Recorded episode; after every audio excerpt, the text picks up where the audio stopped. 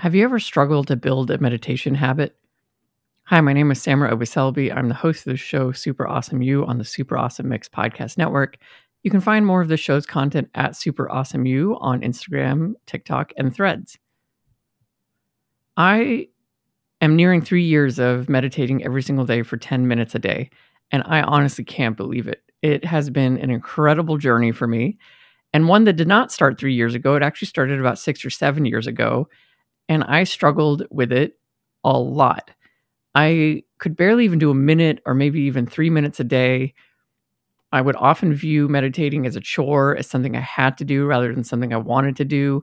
I would challenge myself to try to hit a streak and then just resented the streak and resented the app that was holding me to a streak and then just felt frustrated by the whole thing would walk away and delete everything and just say meditation's not for me but then i would be drawn back to it because i felt that in an increasingly noisy world, I needed some time every single day to just exist and to not be doing something, to not have a goal in mind, and to literally just learn how to sit still and breathe and focus on my breath. I struggled with meditation because I felt very much alone in my experience. I was convinced that everyone was way better at it than I was. And I was convinced that me having a bunch of racing thoughts and frustrations and antsiness was something specific to me and that no one else experienced those things and they could all just sit there and be quiet and have like a a quiet mind. I honestly thought meditating would lead to having my thoughts stop. And that is a huge misconception and one that was really damaging for me in my experience.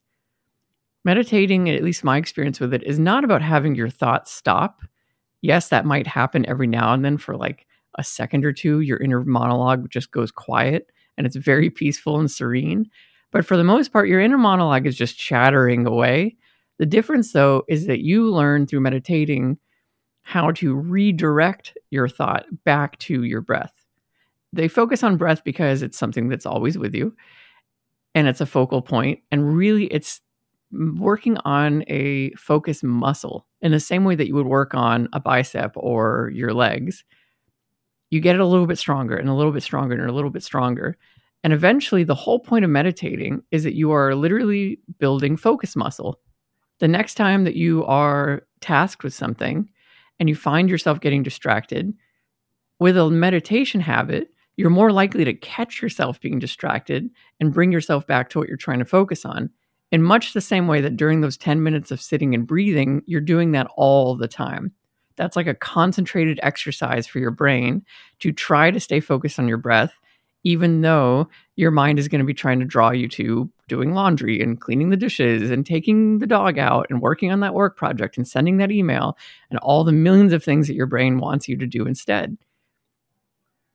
Those first few sessions, and by few sessions, I mean basically the first year, you're going to sit and you're going to struggle and you're going to be frustrated.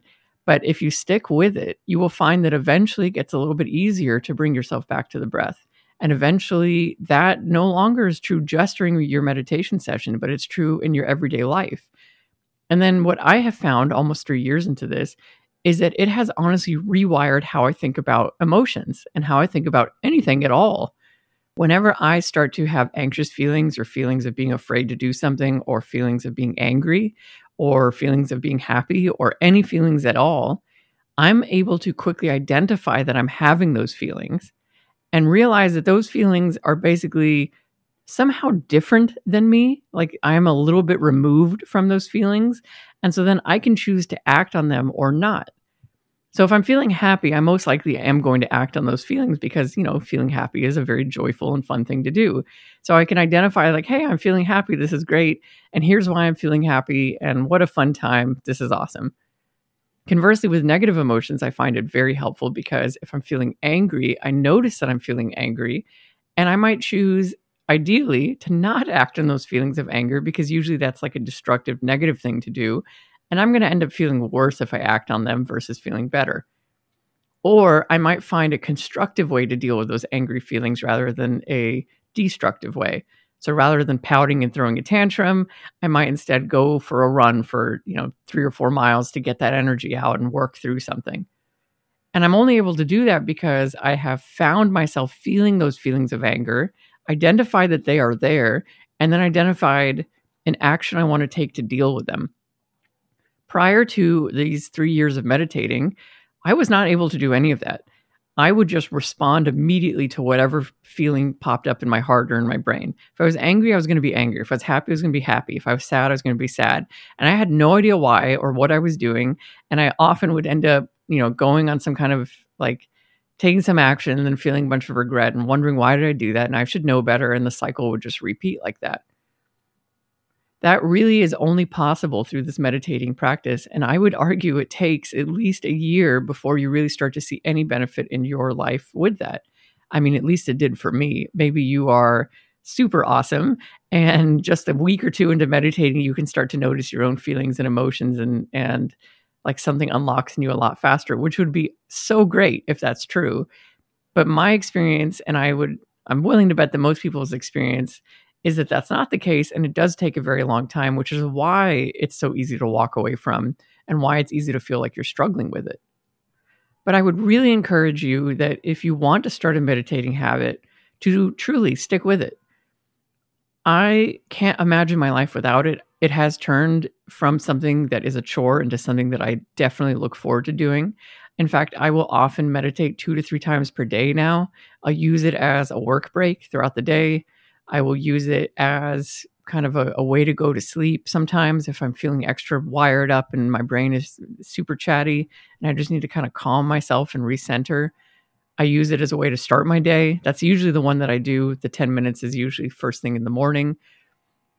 I found that first thing in the morning is the most helpful time to schedule for yourself because you're less likely to be distracted by something. So I will literally have like some headphones by my bed, have my phone, and immediately just open up a meditation app uh, first thing before I get out of bed. So I might just sit up in bed with the pillows behind me, or just sometimes stay lying down, press play on a on a guided meditation, and I'm on my way. And then that way, first ten minutes of my day are actually very calming, very soothing, and I've done my task for the day.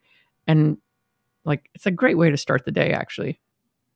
In an upcoming episode, I'm going to spend some more time on this topic and specifically dive into some of the science behind it. But truly, I just wanted to spend a little bit of time this week talking about my own experience and hopefully helping you feel a little bit more encouraged if you have a similar experience of kind of struggling with it and not understanding what it's supposed to do. So, the key takeaways for this week before we wrap up are one, uh, stick with it because it's going to be frustrating and you're going to feel like you're doing it all wrong, but I promise you that you're not. Two, it is not about silencing your mind or reaching a point where you have no thoughts. It's really more about identifying thoughts when you have them and identifying feelings and being able to separate yourself out from them. And three, forgive yourself if you have sessions that you feel like you did terribly on. I have sessions like that all the time. I'm almost three years into it. And quite literally last month, I had a session where I felt angry the entire 10 minutes I was sitting. I didn't want to be doing it. I was like, I don't like this. I feel antsy. I want to get up. I felt as if I was like a small child being put in timeout again. Like somehow I was being punished to sit there. And my thoughts were racing. I just, my body was literally fidgeting and I didn't want to sit for those 10 minutes. And I fought through it and exited and was like, oh my gosh, what a relief. I'm done with that meditation. That's going to happen. Um, you never know quite what you're feeling until you check in with yourself and i think that that's the other magic of meditating we live in a very noisy you know information filled world and being able to take 5 to 10 minutes every single day to learn how to sit and just be with yourself is immensely powerful and will separate you out from most of the people that are spending those 10 minutes on TikTok or on Instagram. They are not giving their brain uh, a rest and they are not kind of refueling themselves. And you would be surprised. I have now started to keep a notebook next to me whenever I meditate because I problem solve like crazy sometimes in those 10 minutes. I will sit down in two minutes and I'll be like, oh my gosh, I know how to do this thing for work. And oh my gosh, I know what I need to do for super awesome. And all of these cool things would pop up because I allowed myself that time to quiet the mind and not be taking in information. So, those are some of the many, many benefits of meditating. If you aren't already doing it, please consider starting. There's some great apps out there like Calm, like Headspace, like 10% Happier, Insight Timer, so many more. Like I said, you know, you could also check out YouTube for some free ones. So hopefully you start if you haven't already. And if you have started, I hope you're enjoying it. And, and I would love to hear some of the benefits you've experienced. You can hit me up on Super Awesome You on Instagram. So until next week, I hope you have a calm and very lovely and illuminating week ahead.